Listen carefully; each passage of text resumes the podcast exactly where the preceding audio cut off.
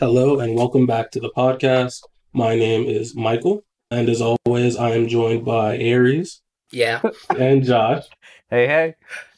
And this week we will be talking about the American Dream. If you've heard the Fringe Festival episode, you'll know the American Dream was a show that we were writing for a potential tour. Us, it was a project that we undertook way back, I think in September is when we really started Mhm. putting everything together. It lasted through about July, and technically, I guess it's still ongoing to the point that we're recording this until we bring a good stopping place. So, yeah, an extraordinarily long process, an extraordinarily interesting process because it was something that none of us had ever done before. None of us had ever created a full show. We had all done skits, you know, cabaret pieces, things like that, much smaller, more contained, and also single person projects. So, a long three person, about 60 minute play was a very interesting task to undertake, uh, and a very difficult task to undertake. And we'll try and touch on as much of that as possible here before we get started, just because I just thought about it. Also, a part of that long process, but not here with us right now on this podcast, was our good friend Kimberly McCalmont. Is that how you say her last name? Or is it good enough? Calmont. McCalmont. McCalmont. Tell her to change it. but a good friend, Kimberly or Kimbo, as she allows herself to be called, who was there taking notes for us for a great deal Yeah. of of, of a, lot, a lot of things, not just the project, but also just our regular company meetings, which was, as we said, months upon months of helping us by essentially writing down our thoughts that you know I'm sure left our heads the moment we said them, and it it took a great burden off of us. So I just want to thank her for that. Yeah. Since we couldn't have her on, didn't think to have her on for these episodes, but we definitely appreciated her help during that time period, and she was able to to work with us. And so now I say we can just jump in at the beginning. Again, as I said, back in September, correlating again with the Fringe Festival tour when we decided that we were going to write a show. Of course, we had to have a concept for that show, something to write about, something to play with. And, and I know, Josh, you really took the lead because you kind of had an idea already for something that you wanted to do as we kind of transitioned away from picking out shows that other people had written, thinking back to the the US tour, hitting every state, Yeah. trying to find a place from each state. And as we kind of moved away from that, you definitely had a lot of ideas about things that you were interested in talking about. So just yeah, jump straight into that, kind of what you were thinking, what you were feeling back when we were first starting and creating this show. Yeah, I, I definitely wanted to create something that was relevant to the time now, but also relevant, I think, in some ways to our American experience. The three of us all grew up in the United States, but in many ways wanted to create something that, that looks at the American experience and tries to look at it in a form that can capture its reality a little bit more. So, one of the things that I was really playing with was this notion of our dream states, the way that we encounter our dreams versus the way that we encounter reality. And even in conversations with other individuals on campus, it really started to appear to me that there were certain times in which it was easier for people to accept the reality of their everyday life as something that wasn't entirely truthful, right? To live in this kind of dream state where we allow ourselves to be passive and not engaged simply because it's easier that way. It's easier not to deal with the trauma. It's it's easier not to deal with the emotional weight of all of the tragedy that is constantly around us in the United States, but certainly also around the world. And so I started to think about the connection between that state of the dream and what are pacifying tools that we're familiar with. And some of the things that I was also connecting and thinking about at that time was folktales and a lot of the the characters that are kind of inherently American. And one of them that I was really, really looking at was John Henry. And I was able to dive a little bit more into the story of John Henry and really come to find that, well, he was a slave sold into the prison system. And that's a part of his story that I found was represented in a very different way across all of the different presentations of his folk story, whether it's some that are written in books or poems or songs. Disney had a big series where they had a bunch of different kind of American folktale stories that they talked about. And I found it so interesting that even with those stories, certain parts of humans' experience might be omitted simply because it's easier to stomach the story, maybe. And so that's where I really started to look at that idea of fables and folktales as not only something that is really good at being able to look at the birth of America and kind of look at it through that lens, or might be an effective lens for us to present the story of America and, and the story of right now. But I think in some ways, I was really looking at the idea of these fairy tales and storytelling as what does put children to sleep at night? And what does it mean that we use these stories to pacify, to silence? Because in some ways, I, I felt like that was that was something that was happening within the world today. And so I, I brought that to Aries and Michael, and from there we started to look at some different stories and fables and folk tales and whatnot, not only from this country but also from around the world. Yeah, so let's dive into that as the kind of the first project that we had for the project, I guess the first mini project, the mm-hmm. first requirement, we dove straight into essentially just researching as many fairy tales as possible, or at least I did, just trying to find something that uh, was interesting, that that sparked some kind of sparked some kind of idea, whether that be kind of similar to what Josh felt seeing the John Henry story, right? Uh, thinking about you know how do you relate a fable or a folk tale to social issues uh, or political issues of the day, but also just, you know, how do we structure the story? And finding things that would help uh, build ideas that we could reshape and repurpose for the story that we wanted to tell and, and the plot that we wanted to create. But I just want to pull the room, I guess. How was that process for y'all? Just trying to go through and find any fable or any folk tale of course, there are so many. Yeah. You kind of get to that point where it's kind of like, well, there's so many options that it feels like there's no options. Where it feels like it's it's hard to pick because there's just so many things for you to potentially read. Uh, so how was that process for you? I know for me it was just so overwhelming. I think I think the thing that was especially hard about it was that was that was really kind of the start of where we were all thinking of things to contribute to what this story would become, which we'll get to a little bit later in the episode. But I think I think I had kind of two big barriers, one of which was not really knowing what stories you guys were coming up with. And so feeling like in some ways, you know, the struggle with, well, how, how unique does the story to, need to be versus how cohesive does it need to be?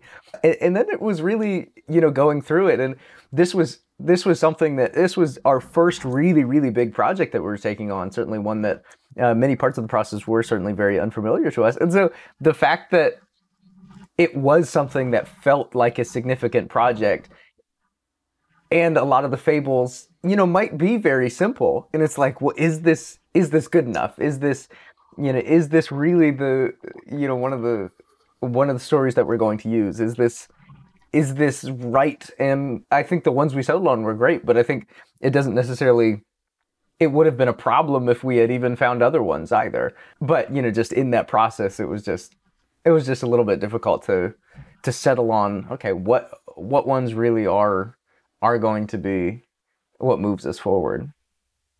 Mm-hmm.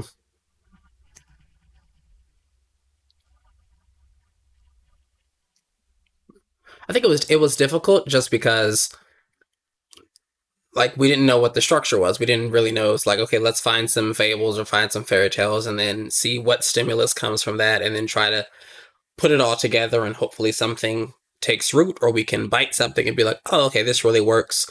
Um, I think the most constant thing was that was the John Henry part. And so like Josh was really set on using John Henry. And so I know for me, I was like, okay, how to find fables or folk tales or fair whatever that could somewhat tie into that or relate to that or act as a supplemental character to the John Henry story or even just the archetype of John Henry. Mm-hmm. Yeah, different. I, I wasn't thinking about uh, meshing up with that John Henry story, but that also point Uh, that that brings me to the fact that back then we were also kind of in the middle of whether or not it would be a circular script with a, a lot of different stories, That's kind of centered around the same uh, core concept, which that dream idea, I suppose, would have been that that concept. I guess people uh, thinking one Mhm. thing and another being true, or, or not noticing Mhm. uh, what's happening uh, underneath, right? Only paying attention to the surface. And so I, I was able to, or I used that as freedom to just kind of look for anything a little bit. And I think I focused more on uh, finding that idea, which wasn't always easy. Uh, just because the, the interesting thing about folk tales is the writer already gave a message about it. Yeah. That's kind of the interesting thing because it's like we're trying to apply a message, sometimes a different message to something that already has, to something that already has a message. Mhm. So there were certainly, you know, a couple folk tales where I was reading and reading. And I was like, okay, this is interesting. And then you get to the end and the message that the author wanted to give, I don't agree with Yeah. or I think that's the wrong message. So that's interesting because then you kind of have the the the idea of okay, well, do you change it? Do you use it, and change it, or do you do you just let go and not use it at all, even though there are some parts that you like, or even just is the message uh, a good message, but not a message that fits with the core idea that we've decided on? It's- Mhm. It's it's a message that everyone can understand, and there's not some kind of other element or aspect to it, and definitely even the the the thought of like oh i should find something with another aspect which even though that probably wasn't true i think it was definitely something that i i held on to and so even Hmm. that can be something that blinds you in a sense to all the possibilities because it, it was always possible for us to make whatever we took work for us because we were never beholden to using something exactly the way that it originally existed uh, in fact in many ways that was the entire point but yeah but that those were all interesting ideas and sometimes obstacles that that came from my research. I picked like one website. I don't know how, how many places y'all went. I went I to so many. folk tales. I went to one website and I said, I'm gonna just scroll through these stories real quick. I I said, once I got five, I'm done.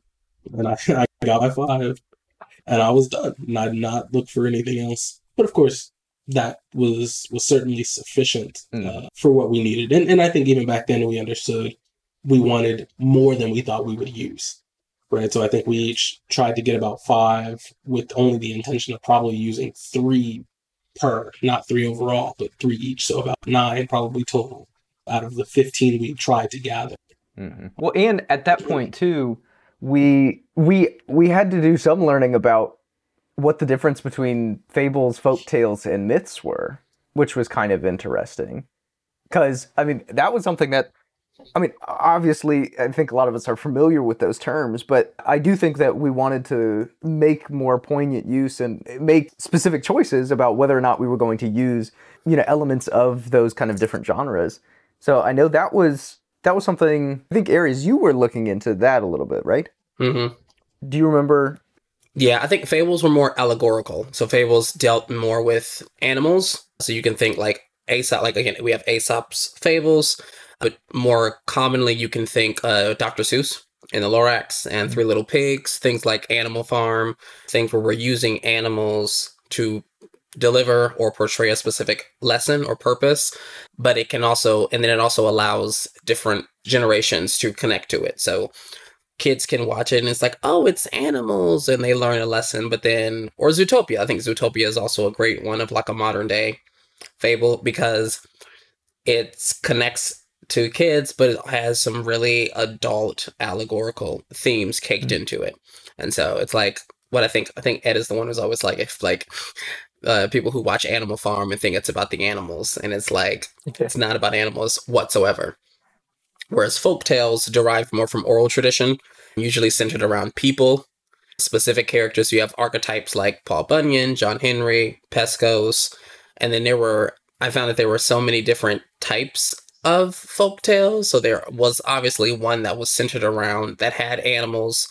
So like one like Little Red, but again, that's different than a fable because Little Red, it's still about the person, but animals, whether they can talk or they have supernatural abilities, is more of a symbol.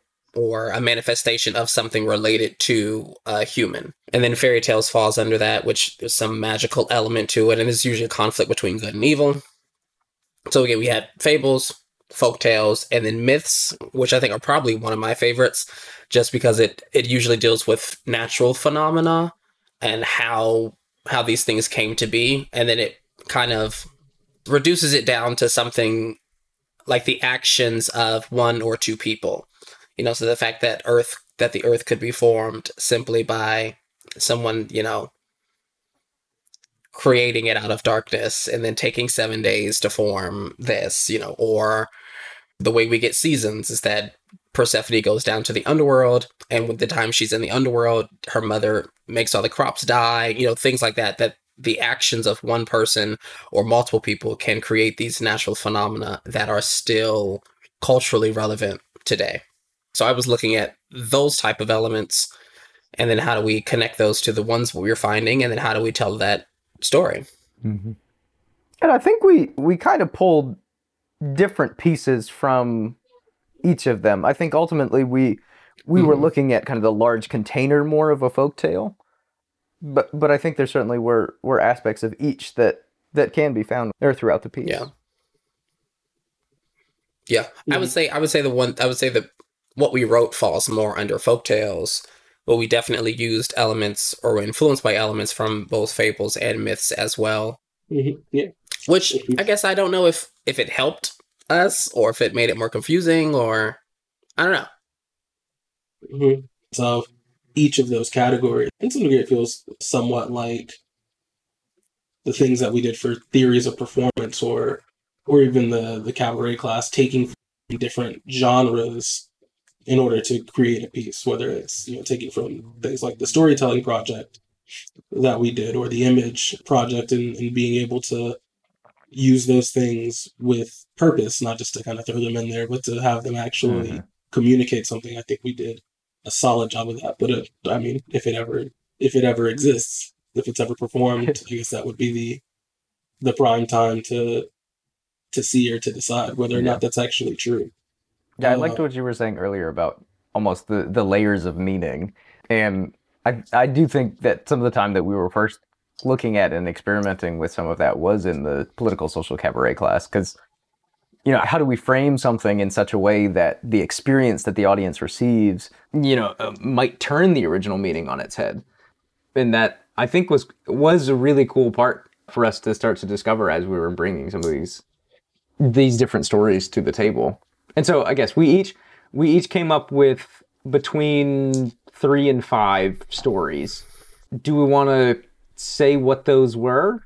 Yeah, so we, we kind of had things coming out of that process of the research that we took from certain fairy tales. So I think we should definitely hit on those. Mm-hmm. What are those elements and, and how are they shaping the show up until that point? For example, from a fable by probably should have researched how to say his name, but I assume he's French. Jean de La Fontaine is what I'll say. If you know how to say his name, I did not say it right. Please keep that to yourself. Just Add us yeah. on Twitter. Call him out. Yeah, you, you can add us on Twitter, I guess. But yes, so a folk tale called The Animals Sick of the Plague. Uh, and mm-hmm. essentially, a council of animals try to figure out why a plague has fallen on them. And the stronger animals, the predators, who would consider them to be, excuse their own wrongdoings and then try and place the blame onto the weaker uh, animals, right? Using their smaller, their much smaller offenses to to essentially scapegoat them and, and scapegoat them. Is that a verb? Uh, but to make them a scapegoat mm. uh, and to blame them for the problems that they were having in their community, the plague that they were trying to fight off, instead of taking responsibility for their own actions.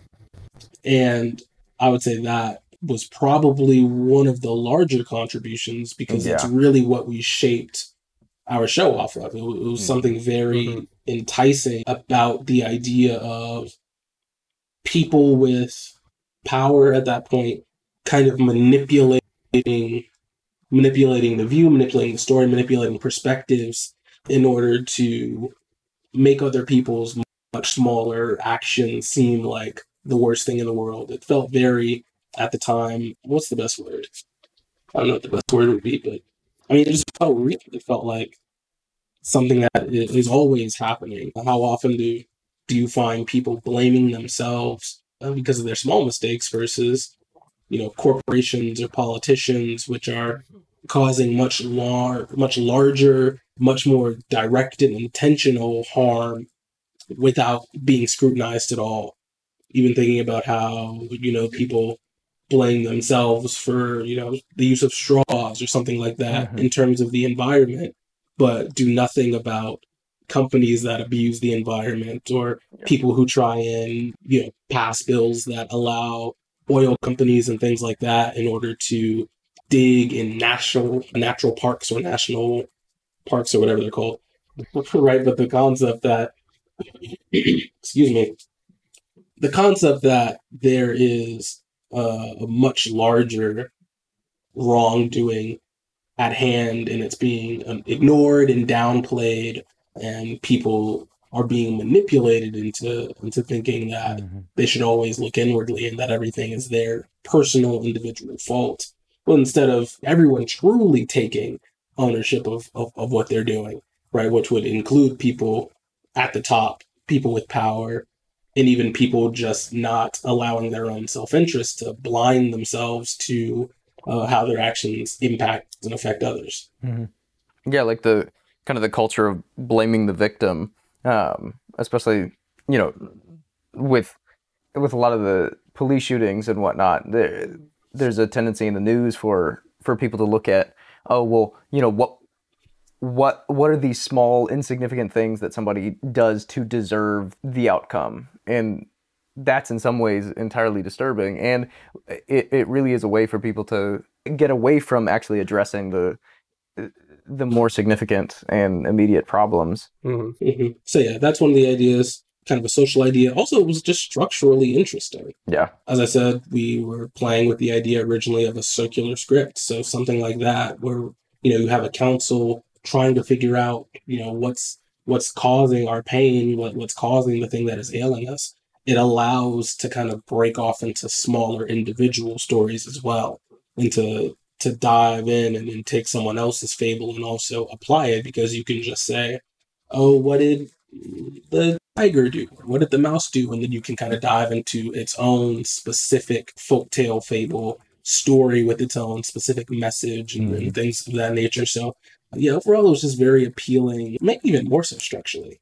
I might be getting ahead of us a little bit, but I think the the plague as kind of a symbol of the perpetual kind of poison within the notion of the American dream and a lot of the American systems was something that was symbolically really enticing and I liked that we were starting with aspects of figurative language that would shape the story in a way that the audience then is perceiving the story on these multiple different levels in some ways trying to get them to to work through some of the concepts in the show in a bit more of an intellectual way. And I think it was it was something that once COVID came around ended up being almost a little bit devastating because that was something that that really was such a strong image and I think we even had discussions at a certain point about the fact that you know is the audience just going to perceive the plague in the story as well, the literal plague that we're now kind of experiencing. And so that definitely saddened me,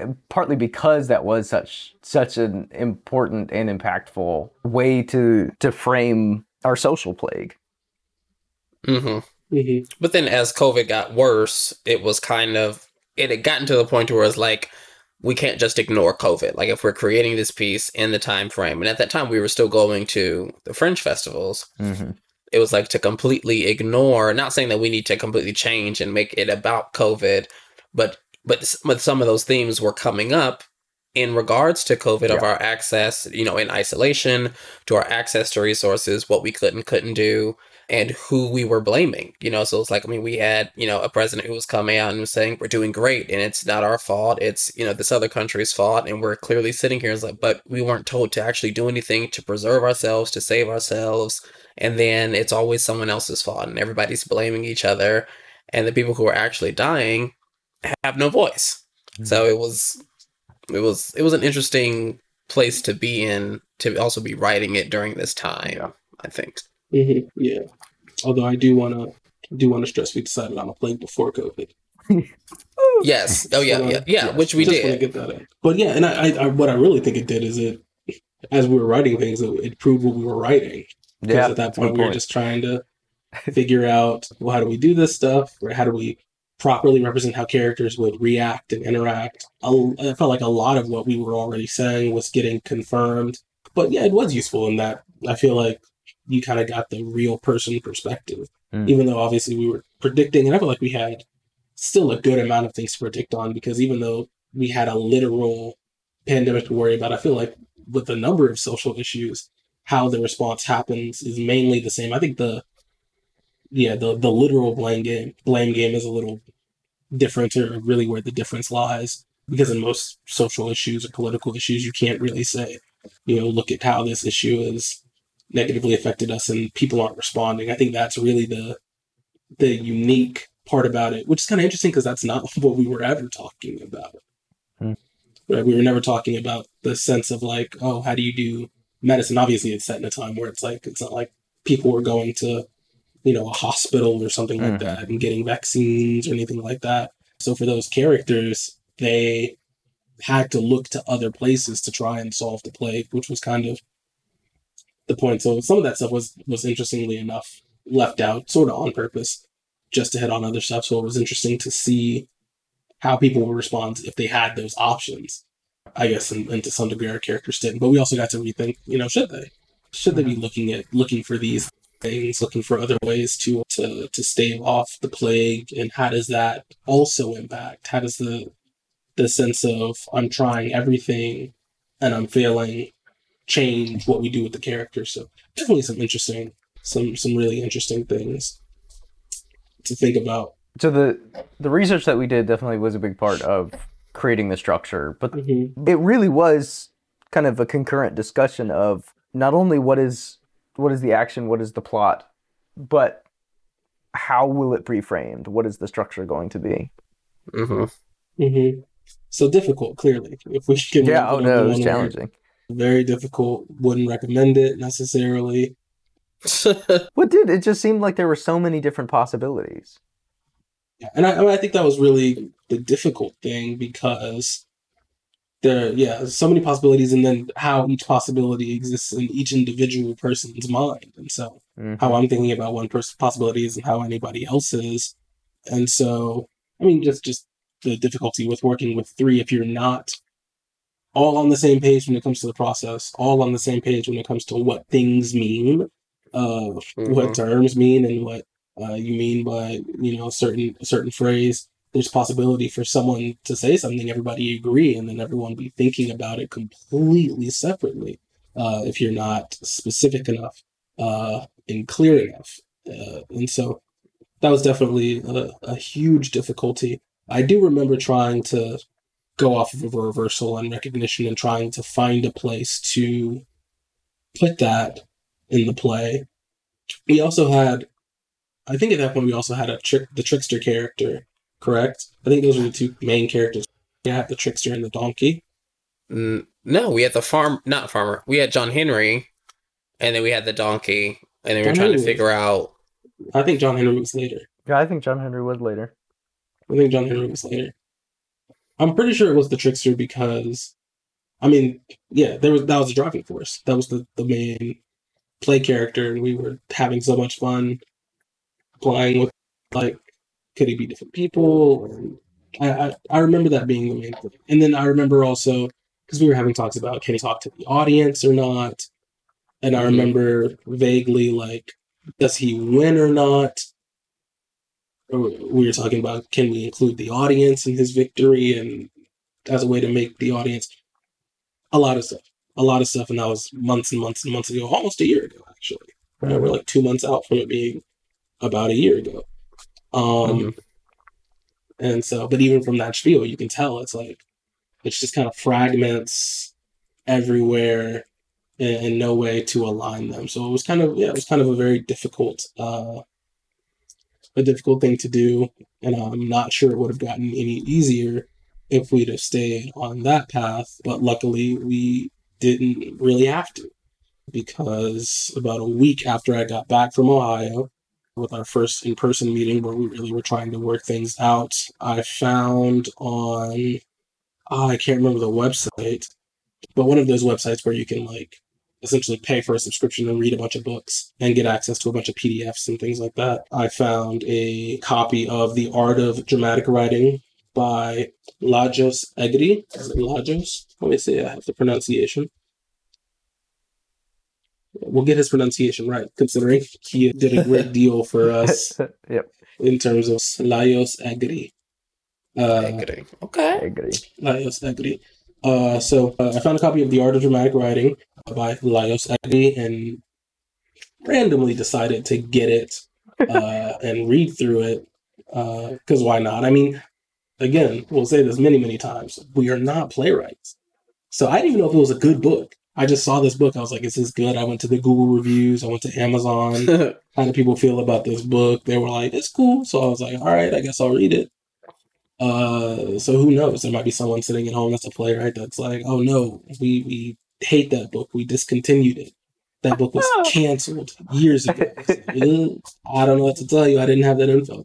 Uh, but it seemed cool and interesting to me. And as I started to read it, certainly had a lot of interesting premises because it was very different from what you know I was used to from kind of our education, not as playwrights, but as directors and what you focus on in terms of uh, creating a show. They had some some different thoughts about that, different, very different thoughts about even who the protagonist is and who the antagonist Mhm. is. I think that was the the biggest throw possible because it was kind of flipped entirely on its head. Well, because up to that ideas point, about up to that point, we understood the protagonist mostly from the context of Aristotle and the somewhat the structure of the dramatic hero, and in some ways, what we understood to be the protagonist in Egri's mind, almost the what we understood almost as the antagonist was what Egri kind of defined as the protagonist, but Egri also defined a couple other critical roles within the creation of conflict and action within the story. Can you guys describe a little bit more about what those roles were? It's interesting because I feel like it's one of those things where you jump into it. If if I just clipped that and gave it to somebody, maybe they'd be like, "This is a bad book," right? Because I feel like you say the uh, Aristotelian idea of protagonist. I feel like it's everybody's idea of protagonist. I feel like it's almost the standard concept of protagonist Mhm. in many places, at least in the Western world, or at least Mhm. here in America. I feel like it was kind of the standard. I had never really heard of any other different way to define the protagonist. And it's really definition based. I mean, I, I said it in that phrase there. It's just definition based. He just defines the word differently. He actually goes off of the dictionary definition of protagonist for his time. And it was something along the lines of the person who creates and causes action. And so he essentially said, well, that's who we typically think of as the bad guy. That's the person who is creating the issues or the problems in the world, creating the difficulties because they are causing the most things to happen. And the other characters are responding to the things that they are causing. And so that's why characters traditionally thought to be the antagonist think, oh, I don't know what his name is, but think the the the guy who is blackmailing the woman in a doll's house you would typically think, well, he's just the antagonist. He's bribing her. He's Mhm. threatening to bring all this stuff to her husband. He's trying to ruin their life. He's the antagonist. But Egri would say, no, he's the protagonist because it's the fact that he is bringing this information that's causing everybody else to move in a way that's different from what's typical to their world. It's hmm. causing everybody else to respond. And so that's why you're the protagonist based off of definition and based off the fact that you cause the most action. And then he keeps the same idea. Well, who goes against the protagonist? Well, it's the antagonist. And that's how you get that that flip, that interesting flip of who should be considered the protagonist and the antagonist. And now people that we would typically say, this is the bad guy, this is the antagonist. Well, no. If you're causing action, if you're causing the most action, I don't care if you're good or bad, if you're causing the most action, you're the protagonist. If you're going against the person, if you're trying to stop the person that's causing that action, you're the antagonist. And then you have the one Yeah. who's caught in the middle. Yes, and, and and that's what he refers to as the pivotal character. And this kind of comes into another element of, of character that Egri talks about, which is transition, how characters change over time. And so Egri says the person who is the protagonist is going to change the least. They know what they want. They're going out to get it. And even if they don't get what they want, they'll never change how they feel about what they want. So they'll they'll go through the smallest transition throughout the entire show. The antagonist has a change and can have a uh, certainly a larger change than the protagonist, but it's not necessarily going to be this large, crazy shift, right? It's very unlikely that you'll see this character completely change how they think about the world. The reason for that is because in Egri's mind, the the antagonist must be strong enough to fight against the protagonist. So you can't have an antagonist that's kind of that's going to kind of give up on the conflict, give up on the on pushing back, give up on fighting in the middle. Mhm. And, and that kind of change might suggest that it might suggest a move away from conflict or a slowing down of the conflict. So really that pivotal character is that third character who is going to go through the greatest change throughout the entirety of the show. And they're much more likely to have something, you know, reminiscent of a reversal and recognition something that's going to change their viewpoint of the world that they live in, change their viewpoint of, of how things work and how things should be. So going back to the A Doll's House reference, just so people kind of understand how this setup would work, as I said already, the man who's blackmailing would be the protagonist. Don't jump so quick to say that the antagonist would be uh, would be Nora uh, the antagonist isn't Nora. The antagonist is her husband. And so you might think the antagonist to Krogstad is Nora, but it's not. It's actually Torvald. That might come as a surprise because he is not aware of Krogstad's presence for so much of the play. But the reality is the person who wants to push back against what Krogstad wants the most is Torvald. I mean, we see Nora try and convince him to give Krogstad what he wants. I mean, that by definition is not is not uh, representative of what's going to be an antagonist to Krogstad's protagonist, right? If it was just Nora and Krogstad in the play and Torvald didn't exist uh, to be Mhm. staunch and to be unmoving uh, and this unwilling force that even though he isn't always in the know about what's happening in the play, slows down what's happening in the play, then the play would just end. Krogstad would say, "Give me a position in the bank," and Nora would say, "Okay," and now the play's over. Right, and so that's why Torvald is uh, the antagonist to Krogstad's protagonist because he's the one that's stopping Krogstad, uh, his ideals from succeeding. And it also makes sense because, as we said, Nora goes through the greatest change. I mean, that's kind of what makes the play so important and so special Mhm. uh, is the realization that she goes through about what her life is like, what her marriage is like, what her status as a person is like. And it completely changes her worldview uh, and it causes her to end up desiring something that at the beginning of the play she never would have thought that she would have desired, which was that kind of freedom to find herself uh, and understand herself and, and distance herself from just being uh, a person in regards to the men in her life, but uh, a person for herself. And so that's how that split happens, and that's how that split exists in Egri's understanding of how writing works, or, or, or ideals about how writing works. I think I think this would be a good moment to then talk about the idea of the premises and the bone structure and and how those kind of fit into Egri's framework too. So that premise is very interesting. So I would say the most interesting thing about Egri is is his devotion and interest in character. Character really begets everything. Character begets conflict, and then conflict begets action. But before you can even get to character, you must first deal with premise. And so, essentially, what premise is, uh, I would consider it kind of similar to how we think of function of why you know why are you writing this play why are you creating this piece but essentially the way that Egri talks about it is uh, you want to have a point that you want to prove by the end of the play and so before you even jump in with creating characters You need to understand what am I trying to prove? And the way that you structure it somewhat determines how you will prove it. So we can actually use uh, American Dream as a good example. So our original premise for the show was power perverts morality.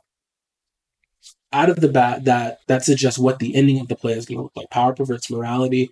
That means at the end of the play, we're going to have some kind of scene or structure or situation which will show that characters are being immoral in pursuit of or because of power. And the premise is different than the idea of theme. We often talk about the fact that theme is something that's created in the audience. It's not necessarily something that needs to be. Theme isn't directly manifested out of the actions that are on stage, but could be something that might be part of its interpretation or or part of the received experience. Premise is a lot more directly connected to the events and action in the play. Yeah. Yeah, yes, because it directs them. I mean, as your the the hope after you create a premise is that as you're writing uh, the play, you can say, "I'm on the way to proving my premise." And it's a great way to say if you have started to fall off in your writing, mm, or if your mm-hmm. writing has started to become less consistent, if you can look at it and say, "Well, we've gotten to the end. Can I prove my premise?" And if the answer is no, or if the answer is yeah, but I have to do a whole lot of writing and retconning and fast character changes and crazy jumps, then you'll know, okay, well, I haven't, uh, I haven't been completing the, the the tasks that I need to complete in order to ensure that we reach a consistent, logical end that proves my premise. Premise should always suggest your end. Uh, I believe Egedy said it, it's almost like a synopsis. It's almost like a synopsis of your play, a very, very small, very, very compact synopsis of your play but it should be suggesting uh, where your play is going at all times. Um, so looking at some potential examples that Egedy gives, materialism conquers mysticism, prudishness leads to frustration, bragging leads to humiliation, dishonesty leads to exposure. Those are all examples of premise. And you see, they all follow the same format, and again, it, it comes back to that idea of synopsis. So it's kind of about, or it all kind of represents picking, you know, that first noun or adjective or character trait, which will help you create your characters like, you know, bitterness, foolishness, honesty, power in our sense, uh, the desire for power. That kind of suggests character. Then that middle phrase leads to defeats, destroys, digs, suggests action. And then, of course, poverty, friendship, mysticism. It just suggests the end. It suggests the the end of the play, what the final state is, uh, what our kind of new stasis will look like. Right, will will be in poverty. Right, foolish generosity leads to poverty. So, a character's foolishness will cause the end of the the play to to have some sense of poverty, whether they're in poverty or someone else is in poverty. Some leads to loss of friends, right?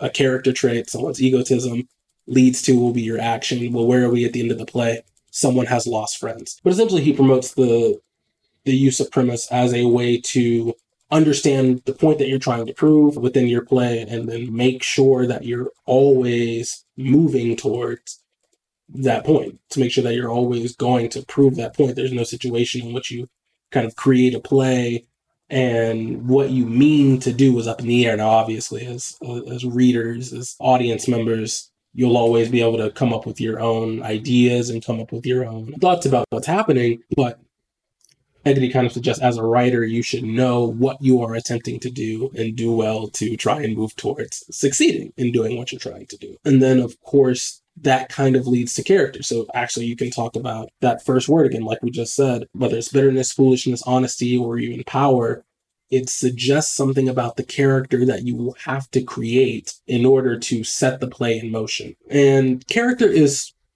character is probably the most important thing, at least it seems like, yeah. to Egedy, even more important than the plot or anything like because there's the sense that without a properly constructed character, you won't even get to the plot. Hmm. You won't even get to the action of the play because you'll never have the necessary conflict in order to force things to happen. Uh, and that's kind of what character construction seems to be about for Egedy. It's how do you create two forces that will be volatile enough that they must go up against each other. They must interact with each other. They must push back and forth, right? Things absolutely must happen. Otherwise, you're you're risking creating plays that are either much too fast, right? They're they're not properly paced, so things just kind of jump off and occur out of nowhere where it doesn't make sense. You have two characters who are just kind of chilling, having a good time, and then all of a sudden they're at their throats with no way for the audience to see or make sense of it or see based on their character traits, the things that they say, oh, this is obviously going to be an impending clash between these two characters. Or you just have kind of a boring play where hmm. nothing really happens because nobody really ever has conflict with one another, or at least realistic conflict with one another. So that's kind of why character is so, so, so important to Egri. And the thought becomes, well, how do you know? How do you know factually that you're going to create this really nice character, these really nice characters that are going to have conflict with one another where it's it's impossible for them to not? Well, Egri says, you know, just write out a 27 step character description. Literally every facet of the character. Yeah, that, that's the best thing to do. So he says here's 27 steps, uh, split up between the characters' physiology, sociology, and psychology. And go ahead and write down everything you could ever possibly know about them before writing any kind of dialogue or anything of that nature. So we'll we'll take a break. We've been explaining a lot. How did y'all feel hearing about the the the tri-dimensional bone structure, right? The three dimensions, physiology, sociology, and those things work together to create psychology. 27 steps. How did y'all feel about the the bone structure? if we are really going to construct these characters that you know are going to be interacting in a way that does create some sort of meaningful premise then or, or that is able to to resolve somewhat of a meaningful premise that we do want to make sure that these characters are not just two-dimensional. So I think that was that was really neat and the idea of really breaking them down also seemed like a good thing for us to do given that there was right 3 of us all working on writing this thing simultaneously because there's a lot that can go unspoken or a lot of things that you know might might appear more obvious in each of our minds than it might to other people and so this was a way where we could all get on the same page and all add our little details and ideas about who a character might be, what a character's interest might be, and, and motivations. And that helped us be able to think about objectives and possible tactics. And it was something that I think made the prospect of writing seem like it would be a little bit easier with multiple people. So that's I think Mhm. why I was most excited about it.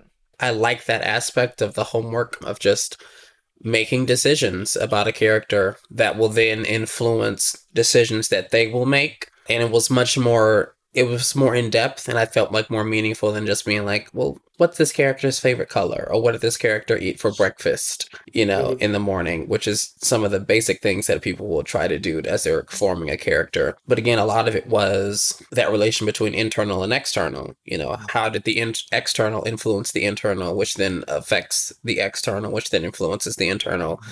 And it becomes this cycle of the things that people have done to me influence the things that I do to them, which then influence the things people do to me.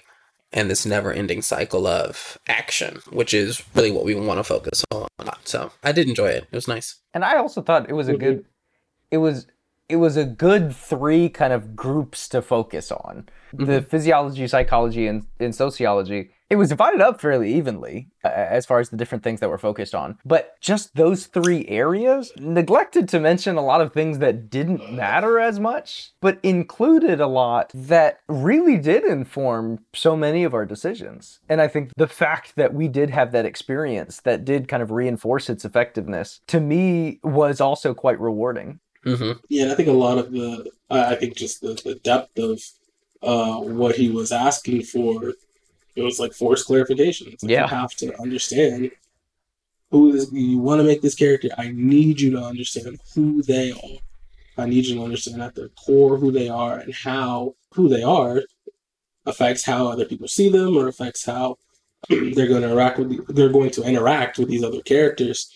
Whereas I feel like when you're just kind of if you don't really think about it as much, if you don't think about your character design as something that's going to affect how other characters see them. You're just kind of sketching something out based on what you can kind of see in your head, which is how I would traditionally think to do it, or, or normally personally think to do it. Plenty of things that are actually incredibly important are going to fall under the radar. Just thinking, you know, something like, and I think it, I think it falls under sociology, but you know, how do other people in his community see a character, see a character?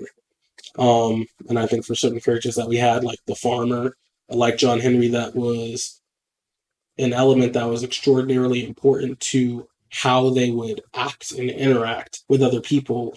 And while I wouldn't say that we would never have gotten there in terms of how that affected the characters, the kind of actions that I was willing to write for a character, knowing that information, I think it was just much easier to know that from the beginning. And even whenever we transition to that point, thinking about we were plotting out the transitions, for characters, that information was even pretty important. I would say for the most part, I wouldn't say it was I'd say it was easy. There were some things we had to really think about. I would say some things we were just like, yeah, whatever, put it Yeah. in there. Yeah, there were definitely some things that seemed like, okay, does this actually really matter? But I think it did give us license to actually really take a moment and think, okay, does this matter? And I think even just that process of evaluation was something that was really helpful. Yeah, and, and especially, I mean, those things depend on the show, definitely. And so we, we might have a completely different list of, of elements that didn't matter as much. I think, especially, even just thinking back to the fact that we were making a three man show with us. Yeah. Right. And so there was a degree, is like,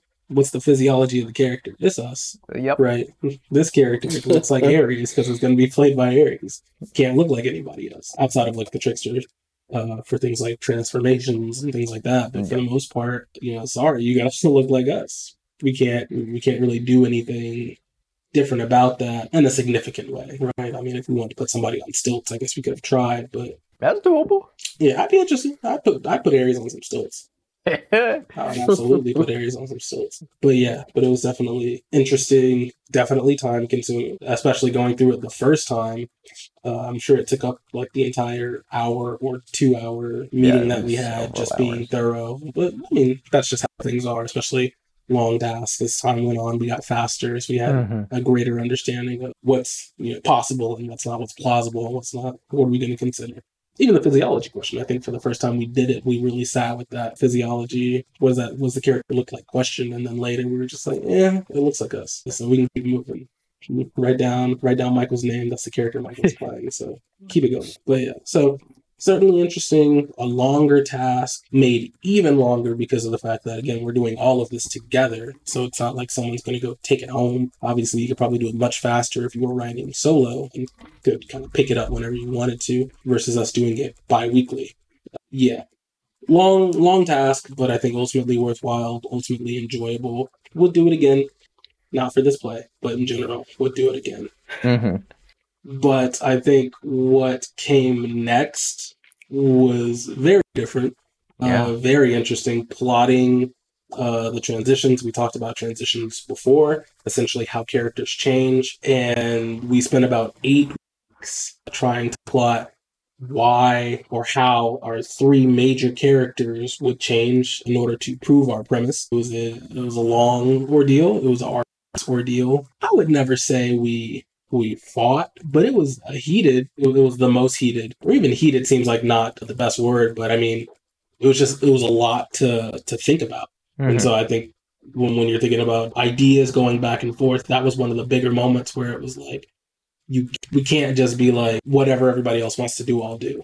Yeah. At some point, you know, I feel like that was really the point where it's like, all right, now we have to start making uh, a stand and then expressing when we don't understand something, expressing when we don't agree with something in order to have something that is cohesive, something that is direct, something that is understood by us all. As I said, it's very easy to to say something, to say one thing and assume everyone gets it and that not be the case. So this was definitely a, a long and interesting part of the process and a part of the process that we will have to cover later uh, because our time is up for this week. Hopefully, you have enjoyed the talk so far, and hopefully, you will enjoy the next part of the discussion where we really start talking about setting up to actually write it, and then, of course, diving into really finally writing this play. And at that point, I, it had been months past when we started again. We, we started creating Mhm. ideas back in September and around Mhm. October, November. And I think it's around,